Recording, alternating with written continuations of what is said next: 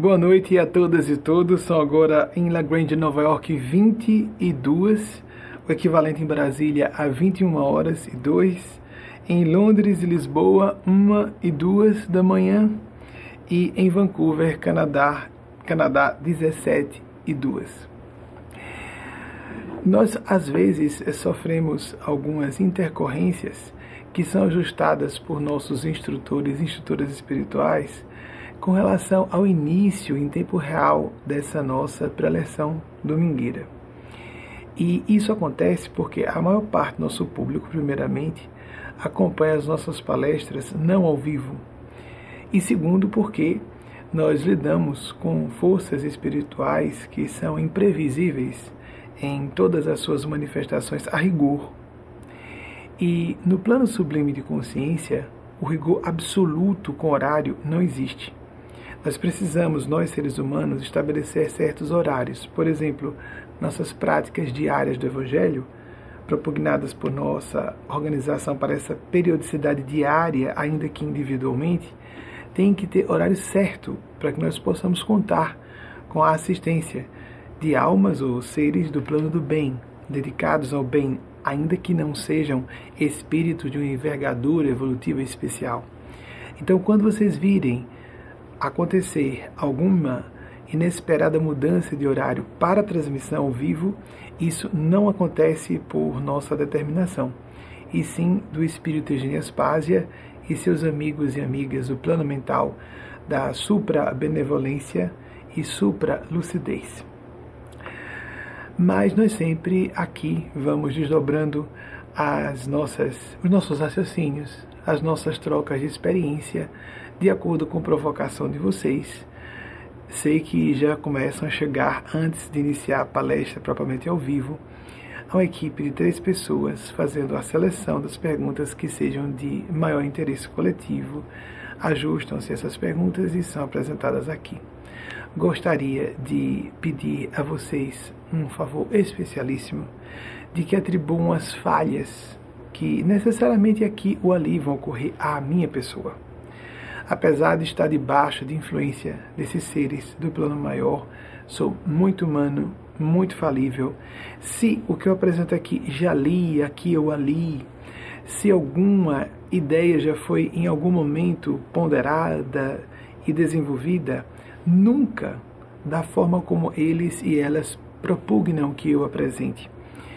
E, portanto, sofre no momento ao vivo a filtragem não só da minha psique, mas da psique coletiva, uma espécie, o que chamam alguns esotéricos de egrégora, a mente mística coletiva, que é formada por aquelas e aqueles vocês que escolheram assistir em tempo real a nossa preleção. O mais importante, todavia, é compreendermos que a espiritualidade é uma experiência interna sua. Se você é adepto adepta de uma religião formalmente organizada ou não, se você tem por hábito, e isso é muito correto, isso é estabelecido por todas as religiões e filosofias, do Oriente ou do Ocidente, as mais sagradas e antigas tradições espirituais, sua prática diária de oração e meditação, de escutar e aplicar aquilo que sua consciência, sua intuição, e vem consciência, não intuição só como algo mental, mas consciência, algo dos sentimentos mais nobres, indiquem esses dois fatores que conformam um binômio, intuição-consciência, sensatez, pensar ponderado, sentimento, um pensar, um sentir elevado, elevado no sentido de sair do próprio ego, pensar no bem comum. Isso não é santidade, isso é dever humano isso é civilidade, isso é até cristandade autêntica e espiritualidade genuína. Você pode então, além da prática diária, ter um encontro semanal, ainda que à distância, como esse aqui nosso, uma vez na semana. Algumas e alguns de vocês preferirão, claro que quem prefere mesmo não estará aqui conosco sempre, mas sua prática evangélica, digo das religiões que são, foram oriundas da reforma protestante de Martinho Lutero, a Igreja Católica, por a fala de um pároco específico, um palestrante espírita kardecista. Nós não somos kardecistas desde dezembro de 2008, mas, com todo respeito a todas essas religiões formalmente organizadas, ou você escolher a sua visão livre, como a nossa de espiritualidade sem religião. Sem mais blá blá blá para alguns, algumas, vamos abrir a primeira pergunta de vocês. Tudo que falei, o piscar de olho foi porque, não importando a opinião de quem quer que seja, estou debaixo de condução de outros amigos e amigas. Quem quiser atribuir à minha pessoa essas nossas exposições, eu agradeço a gentileza, mas eu tenho que dar o testemunho público de que estou sendo conduzido. Por favor, a primeira pergunta é selecionada. Sempre estou lendo junto com vocês para manter a espontaneidade do fluxo e da conexão com esses seres que vão nos ajudar a refletir. E por provocação de vocês, eles e elas também farão provocações para que você exercite esse crivo de leitura íntima, interlegere, leitura íntima, do que pode ser associado à sua experiência em casa. Por isso não é uma pergunta de uma pessoa apenas, a pergunta da pessoa nos leva a fazermos uma série de lações que dizem respeito às nossas questões, dilemas e enigmas existenciais personalíssimos, nossos mesmos. Luiz da Silva Hamilton, Ontário, Canadá. Luiz da Silva, eu acho que é um dos integrantes do nosso grupo do Canadá, que eu saiba. O que pode ser, é porque eu tenho impressão, pelo sobrenome tenho impressão que é ele. E a região, Ontário, Canadá. O que pode ser dito, eu quero dizer, do nosso grupo é daqueles que compõem as nossas palestras fechadas, que acontecem três vezes na semana. Mas também, mesmo assim, não tive acesso. Sendo pessoas integrantes do nosso grupo, essas assistem ao vivo todas e ou pessoas que estejam fora, todas têm direito de participar igualmente. O que pode ser dito sobre a relação entre arte e saúde mental? Luiz é um excelente compositor e cantor. Então, arte e saúde mental. Amigas e amigos, a expressão artística, ainda que de caráter diletante, apenas, apenas, apenas pelo, vamos colocar de outra forma, pelos caminhos do diletantismo, pelos caminhos o que se, verna, se tornou vernacular um anglicismo, o hobby. Você fazer algo por prazer, em estado lúdico. Tocar, por exemplo, eu tenho um amigo muito íntimo que toca o piano com fones de ouvido. Um outro amigo querido toca guitarra com fones de ouvido. Apenas para si. Hoje, com esses recursos eletrônicos, a pessoa pode fazer uma, um trabalho de artes por exemplo, como aquelas que não tinham como não ser partilhadas, de modo completamente isolado.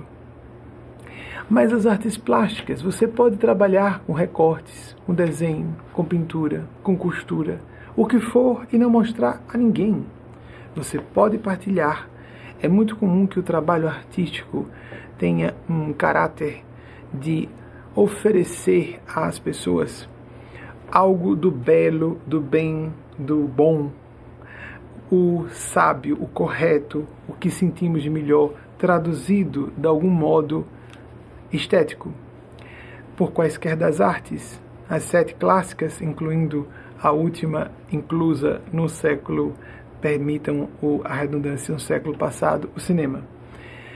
Exprimindo pela linguagem da arte o que é intraduzível numa, num discurso lógico-racional, essa experiência de tão só pessoa, ainda que não partilhe com outras pessoas, colocar para si mesmo, para si própria, o que sente em algum símbolo artístico ou alguma linguagem simbólica artística, mesmo quando se trata, por exemplo, eu falei de o discurso lógico racional e algumas e alguns vocês podem dizer, mas e a literatura? A literatura, par excellence, não é lógico racional, como disse.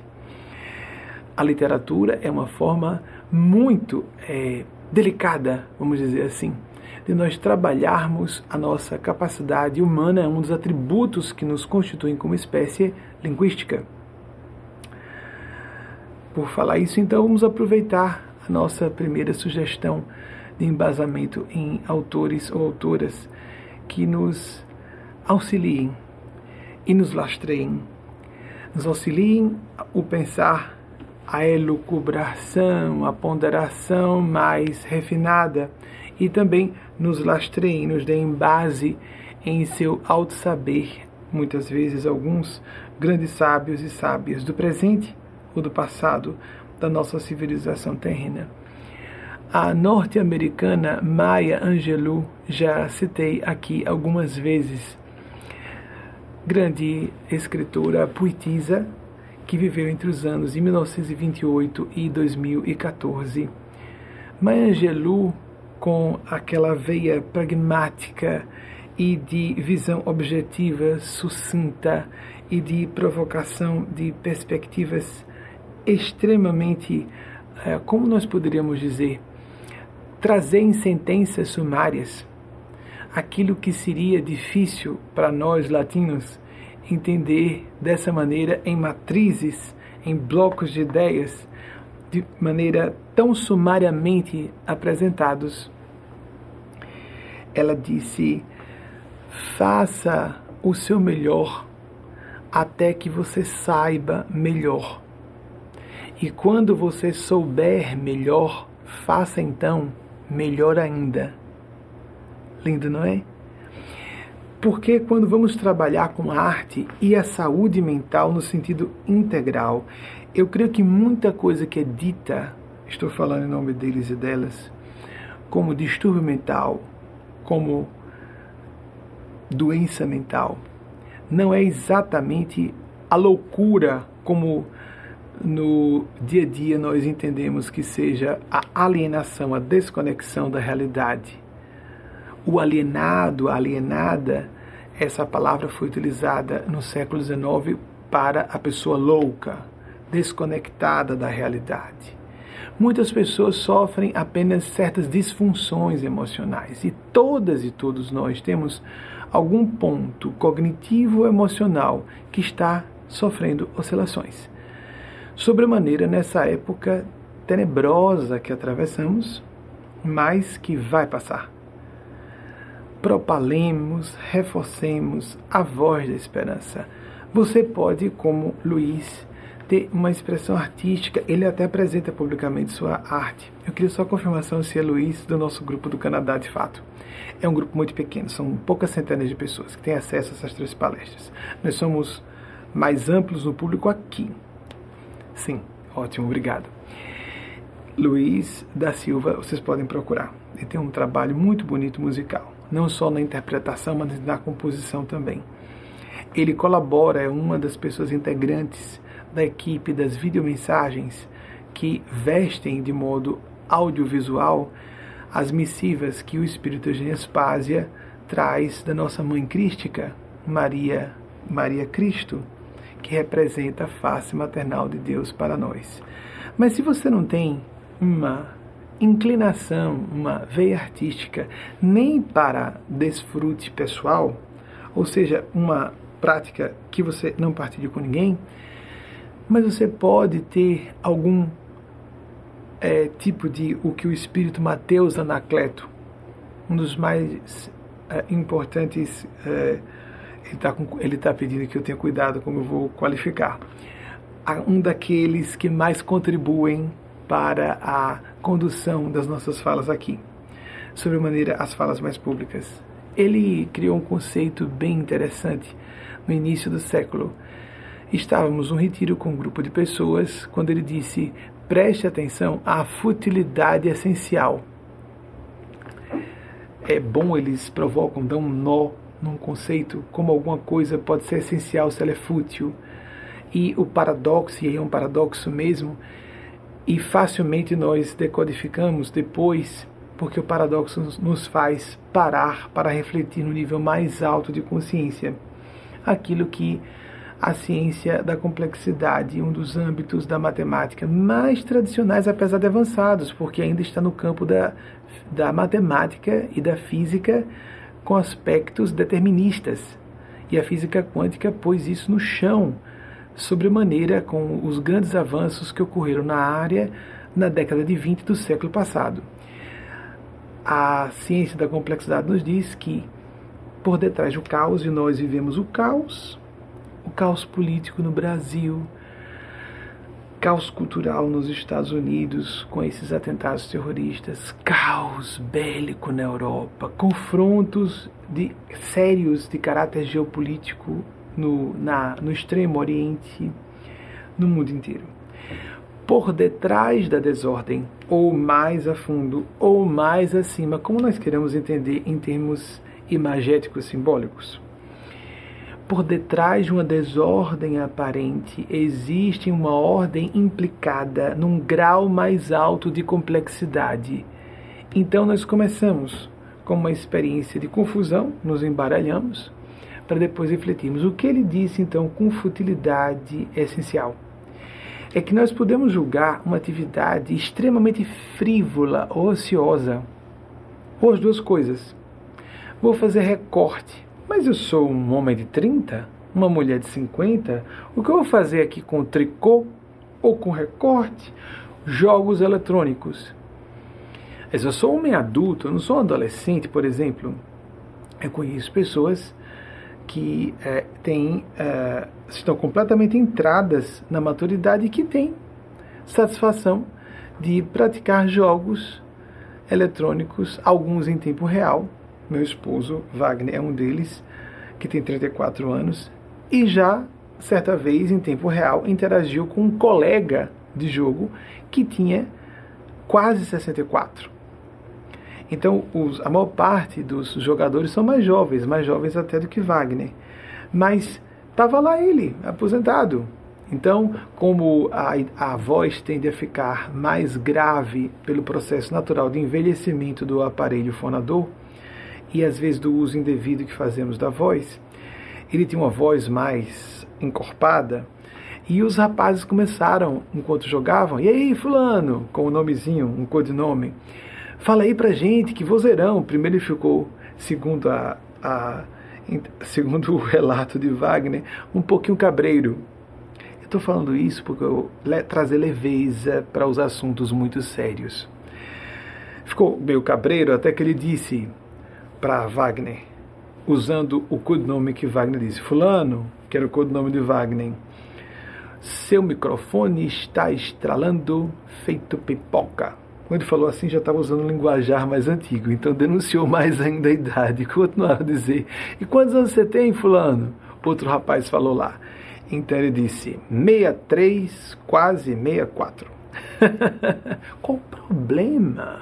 Em qualquer idade, que bobagem! Viver a criança interior. Há escolas de psicologia e espiritualidade. Jesus diz que nos assemelhássemos a crianças.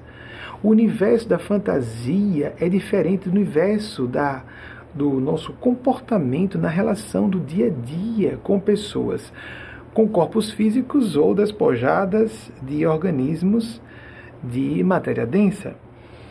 E se ali o jogo parece violento, eu já vi mães preocupadas. Meu filho está vendo um jogo violento, é melhor descarregar a agressividade ali. Está todo mundo sabendo que são bonecos virtuais, são ali tem uma inteligência artificial ajudando, mas ninguém está de fato matando ou sendo morto. Eu não gosto desses jogos. Cheguei a ver por um momento rápido, alguns momentos rápidos, Wagner jogando no correr dos anos rapidamente eu, meu Deus, como você consegue distinguir bem isso, não é? Nossa Senhora, como isso é complicado para quem não gosta. Mas muitas vezes, quando eu vejo mais agitado, eu digo, Wagner, eu acho que você está precisando descarregar agressividade natural, principalmente em homens e em mentes masculinas. Vá para o seu joguinho, vá descarregar, vá brincar com outros rapazes à distância. Às vezes faz isso no tatame, por exemplo, artes marciais. Ele também é aficionado nesse período ainda da pandemia, estamos com a nova variante não está podendo fazer o judô, por exemplo, que é uma arte marcial muito distinta, muito digna. Existe um casal de amigos aqui nos Estados Unidos que está esperando se Wagner vai dar aulas ao filho adolescente sobre o judô. É para defesa pessoal, com um país em que há uma preocupação muito grande com a violência, não é? Então, amigas, amigos, algo que pareça ocioso, algo que pareça fútil, mas que tenha funções construtivas. E construtivas no amplo sentido, nos torna mais calmos. Se ficamos mais calmos, nos tornamos mais resolutivos. Resolutivas, calmas, resolutivas. Mais criativos, criativas. O trabalho com o sombra psicológica em alemão era o sombra. Jung chamava do aspecto menos desejável de nossa psique que existe estruturalmente em nossas mentes e nós temos que integrar essa estrutura essa parte de nossa estrutura psíquica, ou ela vai se sublevar e se manifestar nos piores momentos. Quando estamos mais suscetíveis, quando estamos distraídos, cansados, quando temos uma crise pessoal, pá, pipoca, para lembrar aquele senhor jovem relativo. Não, vamos terceira idade inicial, para não ficar confuso para quem seja mais jovem. Porque a terceira idade pode ser considerada os 60 anos, ou como classicamente ainda se considera 65. Então estava em algum momento no início da terceira idade. Então, para não pipocar nos piores momentos. Quando a pessoa integra a sombra psicológica por, com atividades simples e não perigosas, não fazendo mal a ninguém, ela vai trazer motivação, atenção, motivação criatividade e o que os franceses chamam, os franceses chamam francesas de joie de vivre, alegria de viver. Uma, o que nós poderíamos dizer em nível profundo, quando conectamos a alma numa linguagem ampla do sentido, como principalmente os, os anglofônicos dão no, a, chamam de alma, tudo que é emocional, para que cheguemos ao que é consciencial e transcendente. Uma de novo voltando aos franceses e francesas, conexão avec l'esprit, uma conexão com o espírito, a essência espiritual que somos, futilidade que nos leva à essencialidade. Você pode fazer é, palavras cruzadas, alguém assiste uma telenovela, alguém vai assistir uma minissérie, mas quanta bobagem nessa minissérie, está se sentindo bem. No final da atividade, você se sente melhor, tacanhado ou acabrunhada de dizer a outras pessoas qual é a sua atividade. Isso é muito infantil. Eu não vou dizer às pessoas, não diga, não diga. Carl Gustav Jung, 1875-1961, que trouxe essa pérola de autotratamento, autoterapia, do trabalho com o sombra, sugiro que usemos o o, o masculino para nós homens, nós que somos cisgêneros como homens, e a sombra psicológica para mulheres ou pessoas que se identifiquem, que sejam transgêneras, com a identidade feminina.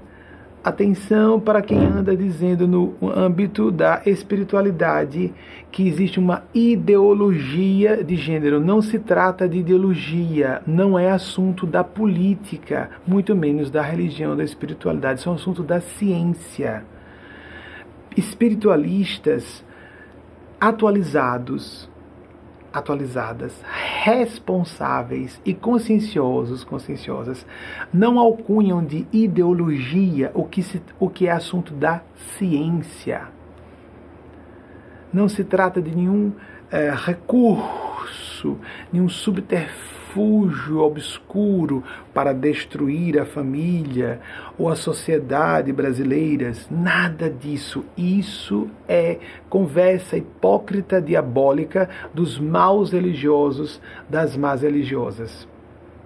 Mesmo Kardec já dizia no século XIX, e nós não somos kardecistas, que quando a ciência dissesse qualquer coisa que contrariasse a doutrina espírita, porque o espiritismo é uma doutrina, que se abandonasse a doutrina e se seguisse a ciência. Seguir política e políticas reacionárias que oprimam pessoas, que castrem pessoas, que levem pessoas a distúrbios mentais graves, como a tentação suicida, inclusive em crianças e adolescentes, é um desserviço diabólico.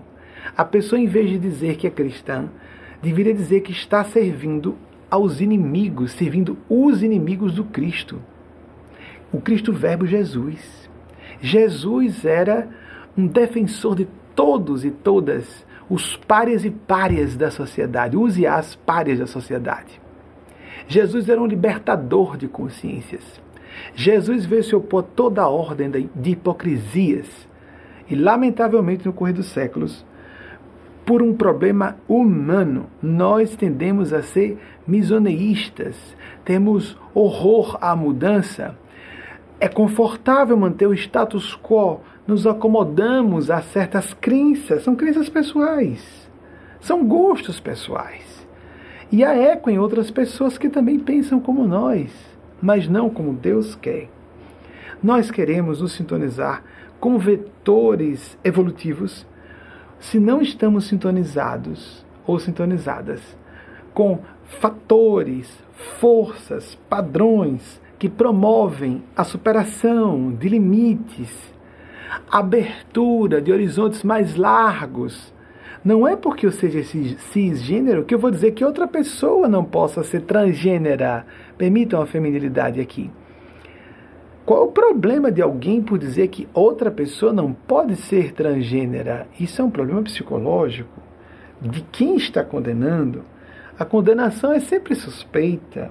A condenação lembra os fariseus que Jesus condenou, contra quem Jesus se opôs de forma aberta e enfática. Leiamos os evangelhos canônicos, que são os mais próximos dos eventos narrados, a não ser que não queiramos nos dizer re realmente cristãos e cristãs. Utilizemos outro, outra nomenclatura religiosa. Mas em quaisquer ambientes, inclusive ateus e ateias, por exemplo, o nosso discurso é muito semelhante ao de ateus e ateias que são informados, informadas, responsáveis socialmente e que procuram ser empáticos e empáticas, apenas têm essa crença, eu considero, me perdoem, desculpa, eu não estou com a intenção de, de, ferir a suscetibilidade, de ferir os brios de ninguém, mas nós entendemos que é um tipo de crença de que Deus não existe. Então, na minha opinião, é uma crença, é uma forma de religião. Eu gosto quando alguns ateus e ateias dizem religião, dois pontos, atei, ateísmo é uma forma de crença, é um tipo de religião. Porque não se tem como provar que Deus não existe. Mas a pessoa pode dizer, mas para mim é, ok. Uma pessoa lúcida e responsável terá uma atitude é, de defesa aguerrida em favor de, da dignidade humana e a dignidade humana só pode estar sendo defendida na sua plenitude se as minorias estiverem sendo consideradas, respeitadas e ardorosamente colocadas na vanguarda do nosso discurso. Se não, discurso, se não estivermos fazendo isso, não somos verdadeiros cristãos, cristãs. Não somos pessoas alinhadas com a espiritualidade genuína não somos sequer cidadãos e cidadãs responsáveis, socialmente responsáveis. Politizados na melhor expressão da palavra. Paremos com essa bobagem de direita ou esquerda. Existem, sim, características aqui ou ali. Isso é assunto dos cientistas e das cientistas políticos, cientistas políticas, ou da ciência política. Mas a rigor no dia a dia. O que interessa é se nós somos progressistas e humanistas na melhor conotação desses termos ou não. Se estamos a favor do ser humano e das minorias oprimidas ou não. Se somos pessoas com empatia ou somos psicopatas. Ou se partilhamos da opressão daquele setor das elites que é parasitário, que deseja a manutenção de um status quo que beneficie esses segmentos. Nem todas as pessoas das elites têm esse perfil parasitário. Há pessoas com espírito aristocrático verdadeiro, que é de dizer, como Jesus propôs, quem quiser ser o maior, que sirva, que seja o servidor e a servidora de todos e de todas. Amigas, amigos, todos os nossos talentos internos ou recursos externos. Não são privilégios, não são favores especiais em homenagem à nossa pretensa superioridade, superioridade, ainda que não declaremos isso publicamente. Mas muitas pessoas sentem assim e agem assim, como se fossem superiores. Nós sabemos que isso é arroz de festa nas comunidades terrenas, mas isso não é o caminho que representa a espiritualidade genuína. Não nos vai sintonizar. Quem quer sintonizar com o plano superior deve pensar e sentir e agir dessa forma, inclusive na câmara secreta do seu coração. Minha inteligência minha, ah, mas a inteligência é minha. Eu conquistei em outras vidas para quem acredita em reencarnação ou não. Eu nasci, fui premiado geneticamente. Nasci com um cérebro com mais portentoso. Ah, então tive condições porque nasci acidentalmente numa certa família que me propiciou desde o berço estudar mais. Nada ou estudar em melhores ambientes. Nada disso é acidental. E sendo ou não acidental, não importa, a pessoa que tem consciência sabe que sua inteligência e sua cultura, porque ela pode sofrer um AVC de largas proporções em qualquer idade. Eu tinha um contemporâneo na faculdade que veio a óbito quando eu tinha 20 ou 21 aproximadamente, e ele 24. Eu, pelo que eu me recorde, eu tinha 20 e ele 24 anos, com aneurisma, aneurisma cerebral com 24 anos. Em qualquer época, uma pessoa pode sofrer um, sofrer um acidente de trânsito a pé, num veículo motorizado que seja, sofrer um traumatismo craniano e a partir dali nunca mais voltar a ser a mesma pessoa.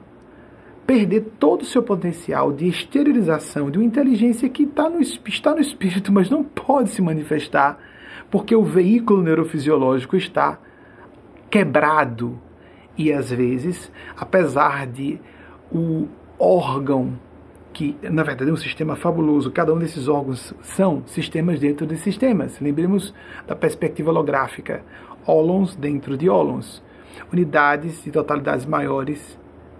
E essas totalidades são unidades de totalidades maiores ainda, e no sentido para mais, mais amplitude ou para o microcosmo. Apesar de o cérebro ser altamente resiliente tem uma medida para essa reparação. E certas lesões são irreversíveis e certas lesões deixam a pessoa com graves distúrbios e também isso não é acidental. Nenhum recurso externo, material, social, econômico, o que for, aparência física, segundo os ditames da estética social, cultural do nosso tempo, e nenhum recurso interno existem para nos exalçar diante das pessoas, e sim para nós colocarmos tudo isso a serviço do bem comum, inicial maiúscula, porque bem pode representar Deus, bem pode e deve, até para teus e até as conscienciosas, judiciosas, o bem comum. Porque se não é o bem comum, não será bem para ninguém. Em última análise, em última análise, todos perdem. E esse princípio que está até na área de administração e negócios, e negócios nos Estados Unidos fala-se muito sobre o jogo do ganha-ganha. Ou todos numa sociedade interdependente como a nossa, ou todos ganhamos, todas ganhamos, ou ninguém ganha. Todos perdem, todas perdem. Estamos vendo como está a situação dos ecossistemas. Estamos vendo como está a situação, a situação geopolítica mundial. Essa, essa distância de países ricos e pobres deve ser debelada quanto antes enquanto não entramos um colapso do equilíbrio geopolítico numa época em que nós temos tecnologia bélico-nuclear. E, entretanto, julgamos que tudo isso vai passar. A nossa próxima pergunta, por favor. Otávio Batista, Fortaleza, Ceará. Eu estou achando que é outro integrante do nosso grupo. Se for Otávio, porque ele recentemente se é, para Fortaleza, sou amigo não só dele, mas dos pais dele, um rapaz muito jovem, e os pais acompanharam ele, o irmão e os pais para Fortaleza. Então, eu queria que vocês confirmassem se é Otavinho. Poderia comentar sobre adaptações e convívio social? Sem dúvida alguma, Otavinho. existe, eu acredito que seja. Otávio e toda, sim, sim, é ele mesmo. Amigo, eu não posso consultar o mundo espiritual em relação àquilo que eu posso consultar os encarnados. Espiritualidade sublime é para aspectos de transcendentalidade. E não vou usar telepatia, minha telepatia é péssima, por sinal. Se eu posso utilizar um recurso simples como consultar o pessoal dos bastidores. As pessoas confundem muito a função da espiritualidade. A pergunta dele foi de suma relevância. Existe um termo antigo em psicologia que ficou muito pejorativo em uso vernacular, que é fulano é um desajustado, uma desajustada. Fulana, cicrana é uma desajustada, uma pessoa que não se ajustou ao ambiente. O desajustado e uma desajustada, um rebelde, pode ser uma pessoa revolucionária, pode estar muito à frente do seu tempo. E de ordinário, grandes inteligências e grandes corações não compactuam com o tal do establishment, o que o sistema propõe como devido e que não é devido. A consciência dessas pessoas não aceita, ou o mais certo, ou às vezes o único caminho certo. Quanto mais as, as sociedades e suas respectivas, os seus respectivos desdobramentos de cultura, ciência, etc., evoluem, mais elas se complexificam e, ao se complexificarem, há mais oportunidades de manifestação de nossa individualidade com suas idiosincrasias inexoráveis e nós podemos criar ajustes. Hoje, essas adaptações são cada vez mais eh, permitidas. Nós temos melhores recursos de se enfrentar tão eh, conflituosamente. O sistema, o ambiente em que vivemos, acadêmico, profissional, familiar, embora vivamos uma época de choque do futuro, como já citei o clássico de 1970 de Alvin Toffler, que também nos deixou em 2016, se não me engano. Eu acho que ele é do ano de Maya Angelou. Não sei se eu citei Maya Angelou, 1928, 2014. Já Alvin Toffler, eu acho que é de 1928 também, e mais desencarnou em 2016 o choque do futuro. Nós vivemos isso. Ele propôs um choque do futuro que as pessoas viriam atordoadas com a velocidade. A equipe, por favor, fique atenta a esses dados que eu estou pedindo para vocês confirmarem. A, nós viveríamos atordoadas e atordoados, como vivemos, com a velocidade das mudanças, porque quando se pensa em ficção científica, só se pensa no aspecto tecnológico e a ciência avançada e tudo robotizado, esquecemos os avanços, os costumes. Há pessoas que estão vendo como degradação e imoralidade, o que não tem nada a ver com degradação ou imoralidade de coisa alguma. É a fixação atrasada. São pessoas retrógradas e autoritárias que querem estabelecer o seu modo de ver o mundo para gerações que estão muito mais abertas a um pensar mais flexível e mais ajustável, adaptável às propostas da atualidade. Existem aspectos construtivos, na minha opinião, pelo menos, dos guias que aqui represento, espirituais, existem aspectos muito positivos da pós-modernidade, como essa liberdade de a pessoa se fazer e se mostrar como ela realmente é. Essa inventividade, essa liberdade de nos fazermos nós mesmos, nós mesmas. Eu citei Maya Angelou e Alvin Toffler. Agora vamos recuar um pouco no tempo. Blaise Pascal, 1623, 1662 um dos maiores gênios, provavelmente, peço desculpas para quem discordar, do milênio passado, Blaise Pascal, que foi filósofo, teólogo, matemático, físico e por aí vai. Esses gênios extraordinários polímatas que foram comuns em épocas recuadas da nossa civilização, porque não nos organizávamos como hoje em ciência, com grandes quantidades, comunidades que formam os pares acadêmicos, às vezes com feição científica essas academias, para que os grandes grupos substituam os gênios. que às vezes sozinhos valiam por comunidades inteiras de acadêmicos, cientistas, pesquisadores, acadêmicas, etc. Blaise Pascal disse algo tocante, singelo em sua genialidade, uma atitude um ato, uma palavra bondosa custa quase nada, mas pode realizar tanto, pode ter um potencial a tanto realizar. Quando no exercício de adaptação, a palavra que ele diz bondosa, a tolerância, o convívio com a diferença, é, esses dois aspectos, tolerância e convívio com a diferença, são obrigatórios numa vida social e mais ainda numa época de grandes transformações, de transição como vivemos. Ou fazemos isso, ou vamos nos tornar aquele grupo de hipócritas fariseus contra que Jesus se opôs ardorosamente em nome da voz da verdade. Ele foi o maior propugnador da voz de Deus sobre a terra para todos os séculos, desde que ele passou pela terra.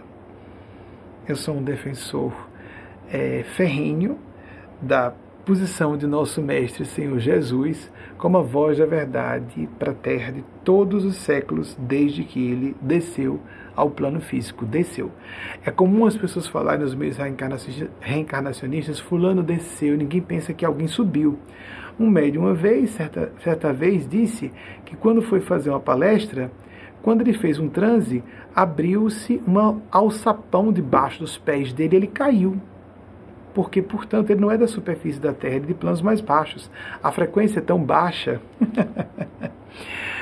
que a pessoa desce em vez de subir. Às vezes a gente não presta atenção nesses detalhes, não é? Prestemos, prestemos. Jesus disse: Conhece-se a árvore pelos frutos. Mas prestemos atenção nos frutos amplo sentido, principalmente porque a boca fala do que o coração está cheio. E se a pessoa abre a boca para castrar, oprimir, enlouquecer e levar pessoas ao suicídio, oprimindo comunidade LGBT, jovens, combatendo fenômenos elementares que a medicina, a sexologia, a psicologia liberaram há muito tempo, masturbação, cobrança de virgindade antes do casamento. Amigos, isso são delírios inaceitáveis nos dias de hoje. Inaceitáveis. Jesus era amigo daquelas que eram profissionais do sexo e houve uma delas que ele disse que não, não falou de não voltar a pecar.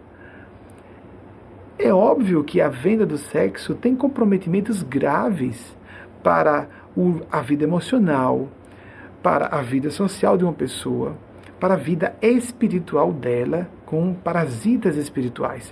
Mas ao Jesus dizer que preferia andar com prostitutas, com meretrizes e publicanos que eram traidores da pátria, cobradores de impostos em nome do império invasor, ele deu notícia de como nós podemos nos equivocar gravemente na avaliação de certo e errado. Sobre a maneira quando temos a pretensão presunção pura e diabólica nos seus efeitos, de nos colocar como ditadores do que seja o bem ou o mal para outras pessoas. Não acreditem, amigas e amigos, ouçam bem isso. Não acreditem em vozes opressivas. Não acreditem em vozes opressoras. Não acreditem em discursos que digam que você não deva ser quem você é. Essas pessoas representam os inimigos das forças do bem. Essas pessoas, saibam ou não, são fantoches, são marionetes de agentes do mal. Elas vão usar muitas vezes a linguagem religiosa. É o disfarce mais inteligente dos gênios do mal. Vão falar em nome até de Jesus, dizendo exatamente tudo que Jesus, o contrário do que Jesus falou. Atentem-se. As adaptações, entretanto, devem existir.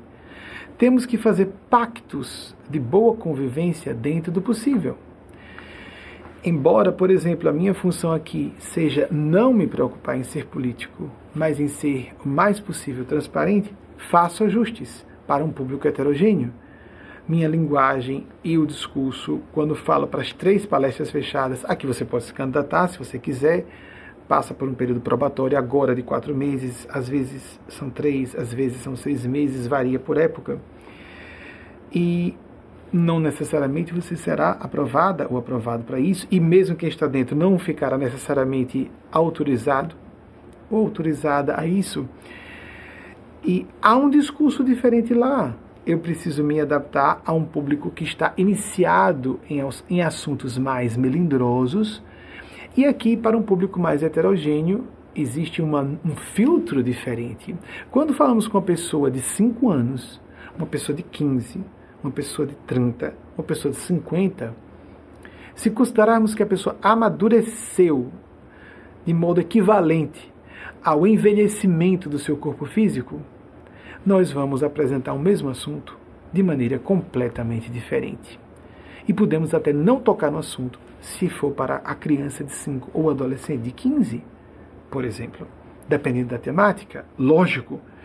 E temos então que estabelecer uma adaptação delicada entre quem eu sou, os ambientes em que eu estou, o Zeitgeist, a mentalidade de uma época, a mentalidade do meu país, ou do ambiente que esteja como nós aqui que residimos, residimos nos Estados Unidos, as pessoas com quem interagimos, ou percebemos que não é possível, não é moralmente aceitável para o nosso ser de consciência manter ajustes, algum mínimo grau de ajuste com um certo ambiente, com uma certa amizade, com um certo círculo de pessoas, de amigos ou amigas, que de repente descobrimos, não tão subitamente assim, podemos descobrir que não são amigos ou amigas ou pessoas afinadas com os nossos valores, não só princípios, mas basilares.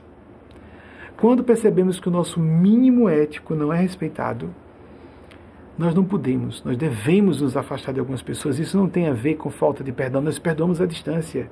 Jesus disse que nós perdoássemos 70 vezes, sete vezes e não dirigiu a palavra aos crucificadores. Perdão tem a ver com não desejar o mal.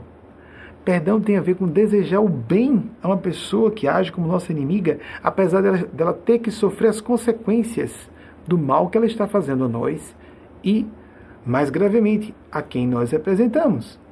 Porque a pessoa paga o karma, às vezes, não só por quem nós somos ou o que fizemos por ela, mas isso pior para quem se volte contra forças do céu, os gênios ou comunidades celestes que alguém represente, quer a pessoa acredite nisso ou não. A lei da gravidade existe, quer uma pessoa acredite nela ou não. As leis espirituais são leis naturais, são leis divinas, como a lei da gravidade. Existem, quer a pessoa acredite ou não, ela sofrerá as consequências. Claro que se ela conhece, sofrerá mais gravemente, porque subjetivamente a questão da intencionalidade e do conhecimento agrava o seu grau de culpa ou a sua culpabilidade, o quanto ela é capaz de estar sendo culpada ou pode ser submetida à ideia de ser culpada pelo seu comportamento. Vamos passar para outra pergunta. Esse esforço de ajuste, de adaptação é permanente. Adaptabilidade é uma das características, a gente falou sobre criatividade, a, inventividade. Adaptação, adaptabilidade é uma das atribuições também das mais importantes, é muito próxima da outra, né? Criatividade, as manifestações artísticas. Adaptabilidade é uma das características fundamentais que nos caracterizam e nos distinguem de outros animais porque, como diz o espírito Roberto Daniel, um dos nossos amigos mais antigos do grupo, eu digo, do grupo dos espíritos que eu represento, existe uma tese em voga nos meios acadêmicos de que o ser humano seria um animal racional. O autor norte-americano Dale Carnegie, ou Carnegie, acho que a pronúncia é Carnegie, disse certa vez que uh, quando nós nos dirigíssemos a alguém, a uma pessoa, nunca cogitássemos tratar-se de um ser lógico ou racional. Estamos nos dirigindo a um ser emocional. Somos basicamente emocionais e criamos justificativas e racionalizações para o que somos ou o que queremos ser, o que acreditamos ser, o que desejamos nos tornar, enquanto estamos muitas vezes em um mero jogo de máscaras sociais. Adaptação não é dissimulação. Temos que ter muito cuidado com isso. uma coisa é a pessoa vestir uma função porque é um profissional, uma magistrada, um magistrado, um uh, procurador ou promotor, procuradora, promotora, está do Ministério Público, portanto, está vestindo o papel naquele momento de uma função nobre, em nome da justiça. Depois ela desliga-se daquela função e chega em casa como pai, como mãe e age como pai, como mãe. Tirar e colocar as máscaras aí são funções.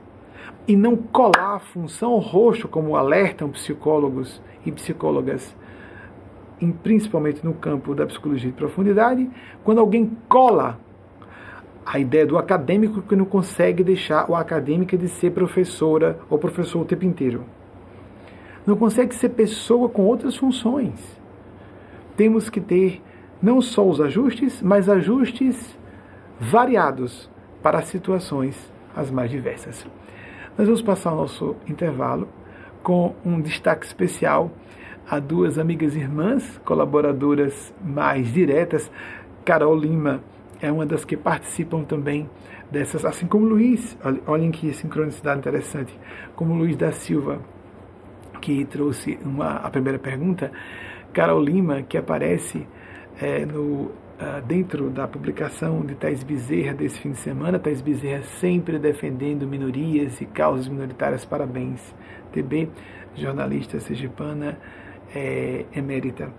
E posso dizer assim, não é? Eu sei que sempre há controvérsias para pessoas corajosas e transparentes. Mas então ela colocou na capa de sua revista semanal o casamento de, ah, de Carol Lima e Ana Priscila, da comunidade LGBT e do nosso grupo também. Então, essa, nesse intervalo, vocês vão ver que na nota de TV vão aparecer também momentos relacionados ao casamento, à formalização do casamento civil dessas duas amigas e irmãs muito queridas que eu tenho como é, irmãs caçulas ou filhas do coração, pela distância de idade que existe entre mim e elas. Eu volto já já, ainda ao vivo, com provavelmente, pelo menos, acredito que dê mais uma pergunta de vocês. Aqui em La Grande, Nova York, 21 e 3, 22 e 3, no horário de 24, 22 e 4 agora. 21 e 4, Nova York, 22 e 4 em Brasília, em Londres, 2 e 4, como Lisboa, em Vancouver, Canadá, 18 e 4.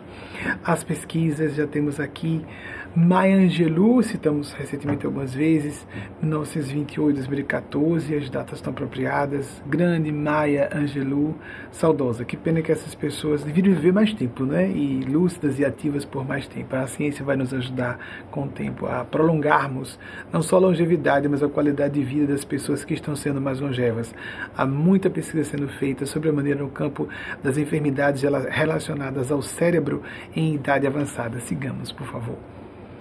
Carl Gustav Jung, 1875, 1961, obrigado. Esse a gente cita toda hora, né? Uma marmelada já, eu sabia as datas, né? Seguindo. Alvin Toffler, 1928, o mesmo ano de Maya Angelou, 2016. Eu estava com um pouquinho de insegurança sobre a data do nascimento dele. Próximo, por favor. Do Futuro, eu citei recentemente, há poucas semanas, não é de 1970, citei outros livros dele, mas hoje o objetivo foi citar conforme foi me pedido pelos amigos espirituais, apenas o choque do futuro. Próximo, por favor, próximo. Blaise Pascal, 1623, 1662, vejam, nem completou 40 anos. Tudo isso, a estatístico também, maravilhoso, o cara era, era, eram polímatas, eram gênios extraordinários. O que era ser, que a nível de solidão e de angústias existenciais que viviam essas pessoas uma solidão existencial mesmo, no sentido de sofrer uma crise existencial atrás de outra para se sentir tão sozinho ou tão sozinhas, grandes gênios em corpos de mulheres também. Seguindo. Dale Carnegie, eu não citei as, as datas dele, alguém perguntou, você quer citar? Eu, não, porque eu não lembro. Eu não ia pesquisar no celular, chega, corre para pesquisar para dizer, não, eu não lembrei. Então, mas voltamos. Dale Carnegie, grande autor da área de é, psicologia do sucesso, é uma área considerada é, meio uh, controversa, mas 1888 a 1955, seguindo essa, vamos botar então, já que você não estudou, não, não, põe, eu não lembrei as datas. E quer citar? Não, que eu não lembro, não ia abrir. procurar as datas que eu não tinha lembrado. Eu só cito aqui o que eu realmente é, lembrei. Mas quando é, no intervalo fui conversar com os amigos espirituais e disseram: Nós queremos prosseguir nos raciocínios que você já estava começando a desenvolver, as pessoas precisavam parar, desculpem, para o repouso na aula, porque passamos a parte segunda da aula, ou um segundo, uma segunda hora aula, que pode não perfazer uma hora, pode ser até de 30 minutos, 40 minutos. Tem que haver um intervalo para que respiremos psicológica e intelectualmente e voltemos. Eles chamaram atenção para o que Sêneca chamou atenção. Vejam que me pediram para chamar atenção para o que Sêneca enfatizou, o filósofo da Roma Antiga, que também, aqui ou ali eu cito, que viveu entre o ano 4 a.C. e o ano 65. Nós estamos falando sobre adaptabilidade e sobre a capacidade de inventividade e manifestação artística, não é? E como nós estamos enfrentando os preconceitos graves sociais. Então, eles para citar Sêneca, que disse em certa ocasião, é uma, uma frase muito conhecida de Sêneca, que uh, o navio, quando não se sabe para que porto se veleja, lembrando que eram barcos uh, uh, movidos a, a velas, não é? ou, a, ou, portanto, precisavam, contavam, quando não com remos, com os ventos. Se não se sabe em que direção, em que por, para que porto nós navegamos, nenhum vento é favorável. A pessoa tem que ter uma ideia geral ou um princípio diretriz ou uma filosofia de vida fundamental que a caracterize como ser humano em sua política existencial em todos os departamentos de sua vida. Se nós não temos essa filosofia ou não estabelecemos esses filtros, nós seremos arrastados por quais, ou arrastadas por quaisquer ventos das circunstâncias ou as pressões do momento e seremos manietados, utilizadas por forças que têm interesses não consonantes com a nossa natureza e até a nossa dignidade, ou o que nós consideramos imoralmente correto, e poderemos ser tragados na direção do abismo. Por outro lado, quando falávamos sobre esses horrores da, do comportamento retrógrado, opressivo, castrador de quem se diz espiritualista ou cristão ou cristã, nos, nos recordamos, pediram eles que também citasse aqui para vocês, mais uma vez, Albert Einstein, 1879, 1955. Albert Einstein tem uma frase também famigerada, famosíssima, atribuída a ele, e essa me parece ser realmente dele. Algumas delas, às vezes, não são amigos, amigas. A gente vai, tem falhas de memória e pode confundir um autor com outro ou outra. E também uh, não estamos dizendo que endossamos todos os pensamentos desses autores e autoras que citamos. Apenas trazendo o que nós achamos construtivo para um certo momento, para ilustrar um certo raciocínio. Albert Einstein disse que havia duas coisas infinitas no universo. Perdão, havia duas coisas, havia duas coisas infinitas: o universo e a estupidez humana. Mas que ele não tinha muita segurança sobre a infinitude do universo. Mas a estupidez humana não. Parece-nos infinita. Ele era um pacifista ardoroso. Então, quando vemos pessoas que se dizem espirituais ou religiosas, ou líderes espirituais religiosos, combatendo o que é libertador, induzindo pessoas a pensamentos suicidas, castrando a liberdade de ser das pessoas, o que não faz mal a ninguém, Vejam, George Bernard Shaw, que viveu entre 1856 e 1950, dramaturgo, ensaísta, escritor, um homem genial, irlandês, 1850 1950, 1856, 1950, disse sobre essa liberdade. Liberdade implica responsabilidade, por isso que a maior parte das pessoas morre de medo da liberdade. Por isso nós preferimos nos enquadrar um orientador religioso diz isso, eu vou me enquadrar. A maioria pensa assim, então eu me enquadro, eu me castro, eu próprio renuncio ao meu poder de inventividade, de criatividade, de estabelecer quem eu sou, mesmo que com os ajustes, a adaptação, como nós fomos aqui provocados pela segunda pergunta, eu prefiro renunciar à minha liberdade de consciência. Não podemos fazer isso, nós seremos cobrados e cobradas. Pensemos por nós mesmos, sintamos por nós próprias, para que nós possamos ser plenamente quem podemos e devemos ser. O contributo singular, original que temos a oferecer, temos que oferecer ao mundo, depende dessa nossa escolha. É por isso que o nosso grupo e as pessoas que nos acompanham normalmente são refinadas no senso crítico, autocrítico e são ciosas no melhor sentido da expressão, zelosas desse seu direito de arbítrio pessoal, do pensar, do sentir e do agir, na, na mais ampla significação desses vocábulos.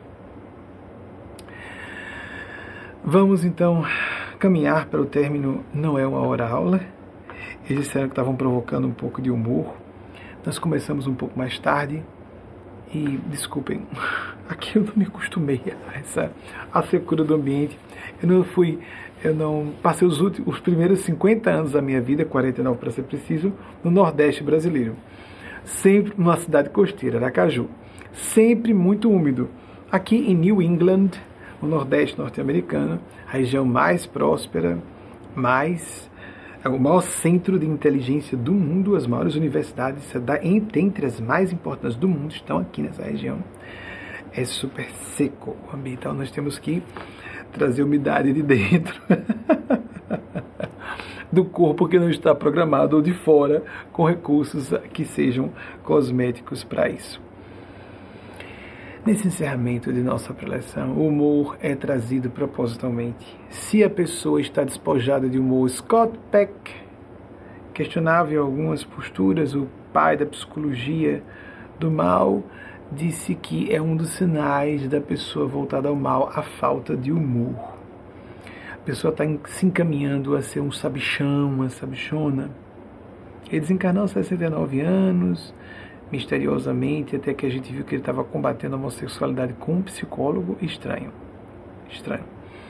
Então, é, porque isso está resolvido nos meios acadêmicos há muito tempo. Prestemos atenção. Quem está contra o direito de mulheres, de mestiços e mestiças, de LGBTs, de pessoas oriundas de tratos de terra diferentes. Essa pessoa nasceu naquele pedaço de terra diferente do Brasil. Medíocre e mesquinho, tão estúpido. A infinita estupidez humana, como disse Albert Einstein. Eu gostaria que a equipe pesquisasse com a presteza possível, porque nós estamos nos encaminhando ao encerramento. Como nós avançamos, para começar o horário, também vamos é, adiantar o término dessa nossa reflexão partilhada e do estímulo que vocês também pesquisem. O humor é necessário para que nós tragamos leveza e a leveza nos ajuda a buscar, a encontrar equilíbrio e o equilíbrio nos conduz a uma melhor, uma maior probabilidade ou uma maior é, abertura a encontrarmos o eixo, o eixo do equilíbrio, o eixo da vivência da totalidade. Jung falava sobre o arquétipo da totalidade, a vivência multidimensional. Nós somos seres multidimensionais. Não só no sentido místico da expressão, místico, claro, no sentido melhor da palavra, o aspecto físico, emocional, corpo espiritual, o corpo mental, o, o espírito, centro de consciência que nós somos, que não é um corpo propriamente, em linhas e tradições espirituais, falam-se de sete corpos principais relacionados aos sete, sete plexos ou chakras, plexos energéticos ou chakras, chakras que temos espalhados pelo corpo. São milhares, na verdade. Existem sete principais. Isso é muito fácil de se pesquisar na internet, descobrir se ou ler, se não. Cuidado com o que se pesquisa na internet. Internet é um universo de tudo inclusive de assuntos perigosos, assuntos perigosos, teses é, mirabolantes, conspiracionistas, busquemos os bons veículos de imprensa. E no campo espiritual, busquemos os grandes autores e autoras, as pessoas mais abalizadas em suas respectivas áreas de expertise, de saber, de alto saber naquela área, para que nós não sejamos engabelados, ludibriadas por vozes da desagregação, por agentes das forças do mal. Sêneca, já, inclusive já citei algumas vezes aqui, né? 4 a.C., 65 da nossa era. É o grande é, filósofo da antiga Roma. Próximo, por favor. Einstein, com frequência citamos 1879, 1955. Próximo. Bernard Shaw também, 1856, 1950. Acho que foram esses, não foi que eu citei? Pronto. Vamos repetir. É importante que você tenha um hábito diário da prece. Vamos para cá. O hábito diário da oração ou da meditação, como você prefira, ao seu bel prazer, mas cuidando que não seja o gosto demais, pessoal. Seguirmos o nosso filtro de consciência para escolhermos determinado método que nos ajuda a encontrar nossa transcendentalidade, nosso impulso de transcendentalidade, que é que acontece, se, se desdobra ad eterno, ad infinitum. Vamos sempre galgar patamares mais altos de lucidez. E nos satisfazemos e nos realizamos nesse processo de seguir para frente e para cima. Uma linha oblíqua na direção, isso é simbólico, obviamente, mas nunca nos satisfazendo com um certo patamar em que tenhamos chegado de consciência no sentido de amplitude de sentimentos, de percepções, mas também de serviço ao bem comum. Tem essa prática de oração diária. Nós, inclusive, propugnamos em nossa organização Movimento que a prática do Evangelho seja diária. Leia nosso site, você facilmente vai encontrar como fazer sua prática diária do Evangelho. Existem até orações lá recitadas, orações espontâneas que nós gravamos também com os bons amigos espirituais que nos assistem, etc., como você queira. Participe aqui, acompanhando à distância, ao vivo, gratuitamente aqui, as palestras semanais. Se você não puder assistir ao vivo, que é o melhor, no momento horário da semana, no dia horário da semana que você julgar mais apropriado, apropriados à sua rotina, se você quiser cooperar com a nossa organização Movimento, uma forma excelente é você, por exemplo, compartilhar, nos levar essa mensagem para mais pessoas. Gostei do discurso. Esse discurso que não é meu, eu tenho que assumir, ai de mim se não der testemunho, esse discurso tem inicial maiúscula. Quando se fala, não, isso tem autorização minha, na abertura da nossa preleção semanal, essa conferência live, né? semanal. Como é, durante aparece algumas vezes no rodapé, os endossos divinos não, é, não são para minha pessoa, não são chancelas à minha pessoa, mas ao discurso que eu estou representando, aos seres sagrados que eu sirvo. Principalmente a ideia de que Maria de Nazaré, um vulto histórico, estava sendo preparada desde lá já se sabia de antemão que um dia seria apresentada como uma mãe crística da humanidade. Nós precisamos visceralmente dessa ideia de empoderamento da feminilidade no nível crístico, para que possamos aceitar o lado feminino de Deus e podemos assim ver as mulheres igualmente é, valiosas, é, dignas de nosso respeito e de nossa apreciação como homens somos. Existem dois vetores de preconceito. São distintos, parecem uma coisa só e não são. E ambos caminham no, no mesmo sentido de ataque à feminilidade, de sobrecarga à masculinidade. A misoginia, o ódio, o desprezo a mulheres, inclusive mulheres trans, e não só as mulheres cisgêneras, permitam a flexão à feminilidade e o machismo ou patriarcalismo que supervaloriza nós homens. É péssimo para nós.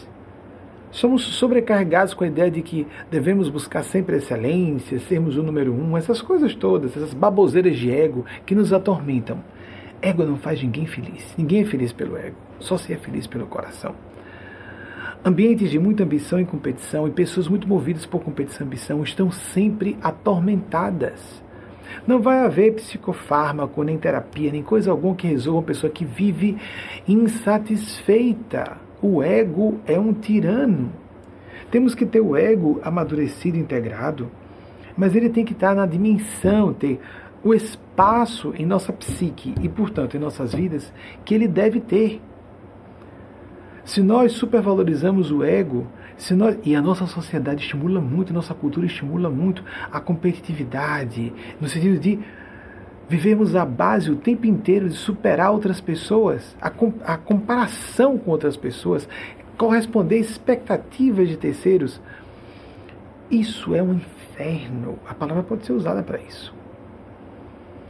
Não podemos nos desapegar completamente e ficarmos totalmente despojadas de preocupações com o enquadramento, aquela adaptação parcial ao mundo físico. O que é que Deus espera de nós, vocação, o que é que nós sentimos que nós somos, o que o mundo espera de nós. Um ajuste fino, uma adaptação fina é isso aí. Bem, voltando. E você pode sentir um chamado para participar de nossa casa causa, de nossa organização movimento. E pode apenas, por exemplo, partilhar a nossa palestra em seus grupos WhatsApp, suas redes sociais, Deixa o pessoal gritar, não tem importância não. No meio disso, alguém que precisa muito dessa fala pode ser salvo do suicídio aí. Alguém que precisa viver o que todas e todos nós precisamos, embora nem todos percebamos ainda, nem todos tenhamos, nem todas tenhamos reconhecido, viver a nossa essencialidade espiritual. Envie, compartilhe, é, curta a página, tudo aquilo que você já sabe ao uh, utilizar, fazer uso das redes sociais e participar delas. Porque há tantas vozes contrárias ao bem, não é? Porque há tanta angústia, niilismo, existencialismo, cinismo, um ceticismo que não é ceticismo, é cinismo, ceticismo é outra coisa. Vamos abrir nossos corações. E se você, tudo bem, isso é uma proposta, é uma, um convite, é um lembrete que você pode participar. E participar também nossos núcleos fechados. Aqueles para acesso às outras três palestras semanais que fazemos. Geralmente só em áudio, não são assim em vídeo, como vocês estão vendo, não são em tempo real. São feitas em outro padrão completamente distinto. Nós buscamos lá profundidade, não ficamos é, enfeitando. É proposta dos espíritos. Foi uma negociação que eu fiz com eles. Eu queria diminuir as manifestações da ira do bem, então eles disseram, então você tem que parar de achar que é snob citar autores, datas, alguma coisa do passado desses autores e autoras. E permitir que nós lastreemos, como no meio acadêmico se faz. Nas teses acadêmicas se citam autores, isso é distinto. O errado é plagiar, é apresentar como próprio o que não é da pessoa. Isso, inclusive, é combinado em lei como plágio na, na legislação brasileira. Quanto mais uma pessoa está sendo correta no uso do conhecimento, mais ela procura embasar e citar as fontes, não é, amigas, amigos? Então, em vez de ser pernóstica, a pessoa pode estar sendo mais transparente e decente. E eu tinha receio de parecer muito snobismo, não é? Vai ficar citando, vai ficar parecendo que eu estou exibindo memória. Não. Eu estou aqui fazendo para dar lastro, base para o que nós estamos fazendo aqui publicamente, canalizando um discurso que é uma adaptação para hoje, adaptação do novo tempo, parece que está circundando a sincronicidade, que às vezes nem é sincronicidade. Os próprios mestres e mestres espirituais podem ter provocado, porque as duas perguntas foram de pessoas da nossa casa. Quero dizer, desses núcleos de poucas centenas de pessoas, são pequenas, a gente chama de REMOS, a sigla de Reuniões de Espiritualidade, Meditação e Oração e que tem acesso às nossas, nós chamamos reuniões solenes, e não palestras, porque de tal modo a influência dos mestres e mestres espirituais nessas reuniões, para o sentido de profundidade e não de amplitude variada como aqui fazemos, que é, é outro sistema totalmente distinto de fala, totalmente distinto e às vezes chocante, porque eu falo abertamente de alguns assuntos que algumas pessoas ficam aparvalhadas, assustadas e provocadas ao crescimento, ao sentimento autocrítico, pensar autocrítico, pensar e sentir de modo autocrítico, não para autocondenação, não para síndrome de culpa, nem o complexo de vítima que afuga a culpa sem ser síndrome que culpa todo mundo tem, a não ser que seja psicopata, não tenho culpa de nada, não me arrependo de nada. A pessoa ou é louca, ou é mentirosa, um pouco das duas coisas, ou é psicopata. Porque quem não se arrepende de nada, não tem culpa de nada, é psicopata. E se uma pessoa se desenvolve, naturalmente ela olha para trás e se arrepende de coisas que fez ou deixou de fazer. Como nós nos confundimos e achamos bonitinho, não me arrependo de nada, voltaria e faria tudo novamente. Você está louco? Você está louca? Você não tem vergonha de dizer isso em público, não? Ou diante das pessoas, você bate no seu peito, as pessoas aplaudem. Bem, ou essas pessoas são tão obtusas como você, ou elas estão aplaudindo cínica e sadicamente você passar por ridícula ou ridículo diante de pessoas. Desculpem colocar nos dois gêneros alguns mais ciosos do português castiço prefiram dizer a pessoa está passando por pelo ridículo, passando por ridículo. Então, é, viver o ridículo, não é? Temos que ter mais esse ridiculômetro, né? A capacidade de enxergar que estamos é, nos expondo ao ridículo. Falta autocrítica. E haverá sempre claques para nos ajudarem a, a nos arrastarem para o abismo. Thérèse de Lisieux, 1873-1897, disse: Quando fui cair, encontrei mãos em toda parte para me ajudar. Mas quando quis me levantar, me senti tão sozinha que, se não fosse a mão de Deus, continuaria caída. Vocês conseguem ah, ah, as datas e um slide para Thérèse Lisieux, Santa Teresinha do Menino Jesus, muito cultuada no Brasil, 1873, 1897. De fato, desencarnou tão jovem assim, com 24 anos. Não, acredito que ela já tinha concluído os 24 anos quando veio a óbito. Uma figura, uma personalidade é, curiosíssima, curiosíssima, de fato, uma alma santa não apenas porque o Vaticano canonizou, porque o Vaticano é uma organização humana, assim como todas as religiões são. Respeitáveis em seus fundamentos humanos, mas nós temos que buscar nossa consciência e divindade. A divindade está em toda parte e nossa consciência a representa para nós. Se ouvimos um sacerdote, uma sacerdotisa dessa ou daquela religião entrar em ressonância com a nossa consciência, então você deve seguir. Se não, ignore tranquilamente, fica com a consciência em paz, completamente, mas é porque essa pessoa é muito célebre, mais perigoso, se for muito popular, está muito em sintonia com a nossa época. Claro que há pessoas populares que estão em sintonia com o bem, e vemos pessoas muito populares que estão a serviço do bem, claramente. Mas, de um modo geral, ser muito popular é suspeito. Se uma pessoa está muito em sintonia com a maioria, é suspeito a maioria, ainda mais uma maioria do mal, a parte, a parcela pior da população, não é? Às vezes não é uma maioria no sentido literal, de maior parte da população, mas segmentos, segmentos gigantes, de fatias demográficas gigantes de nossa sociedade e que estão trabalhando contra o progresso das sociedades, a libertação das consciências. Você já tem Teresa Lisieux, estou preocupado para encerrar no tempo certo. Quando isso estou com vocês, elas dizem e eles que está tudo no tempo certo. Carl Gustav Jung disse algo muito interessante em sua autobiografia. Pouco antes de desencarnar, deixou tudo registrado. Não vivi minha vida, minha vida me viveu. É tudo muito imprevisível. Nós começamos a fazer um planejamento para encerrar tudo que nós dissemos aqui: liberdade, inventividade, criatividade, adaptação. Mas, em última análise, em última instância, Thérèse Lisieux, 1873-1897, de fato chegou a concluir seus 24 anos de idade. Mas vamos concluir o que nós estamos aqui apresentando como um desfecho para a nossa partilha de experiência com vocês e provocação para o pensar correto, ou mais ponderado, mais elaborado, mais responsável e um sentir com elevação, querendo dizer, com espírito de, de altruísmo, com espírito de responsabilidade social, com busca da espiritualidade autêntica, da devoção genuína, a busca da divindade como de fato Deus quer se apresentar, e não como as religiões nulo ou nula apresentam, porque Deus também é mãe. Por isso disse nulo e nula também. Ela. Nula, não, não de, de nulo. Mas eu estou fazendo a, a, muito rara ênclise né, do NO hífen LO e o NO hífen LA. Pronto, ficou claro. Agora deixei com muita segurança claro. Minha vida, então, tem um momento quando Jung disse: Não vivi minha vida, minha vida me viveu, foi de uma coragem e de uma lucidez excepcionais.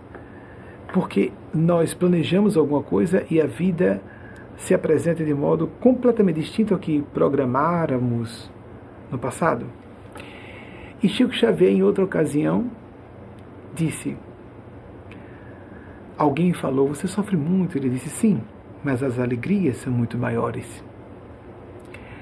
Esses dois princípios não são só da vida de Chico Xavier e de Jung, mas devem ser considerados como fenômenos universais.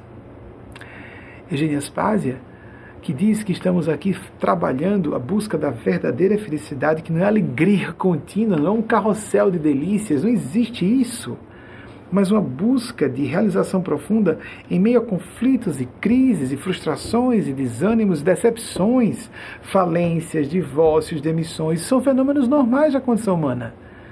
Devemos buscar um sentido de realização apesar de todos esses aspectos excruciantes, inclusive utilizando a tração desse, dessas dores para buscar alegrias mais altas que independam de circunstâncias externas, que tenhamos um foro íntimo, geratriz de nossa própria alegria, esperança e propósito. Com isso, desejamos um excelente final de semana, restinho de domingo para todas e todos vocês, um excelente início de semana e que a divina bondade, a sabedoria perfeita de Deus, toque todas e todos nós nossos entes queridos cubram-nos de bênçãos e paz em todos os sentidos, cascatas de graças e bênçãos, como Maria Cristo nos tem prometido para aquelas e aqueles que se alinham com a principiologia de nossa organização Movimento, disponível você é, em nossas redes sociais. Que a Divina Providência, mais uma vez, reitero, em nome deles e delas, nos abençoe a todas e todos, assim seja. E com vocês agora a missiva semanal que Eugênia Spazia nos trouxe da Mãe Crística da humanidade terrena, aquela que é a refletora viva da face maternal de Deus, misericórdia infinita, bondade interminável. Na vídeo mensagem que se segue. Até o próximo domingo, se a Divina Providência nos autorizar, assim seja.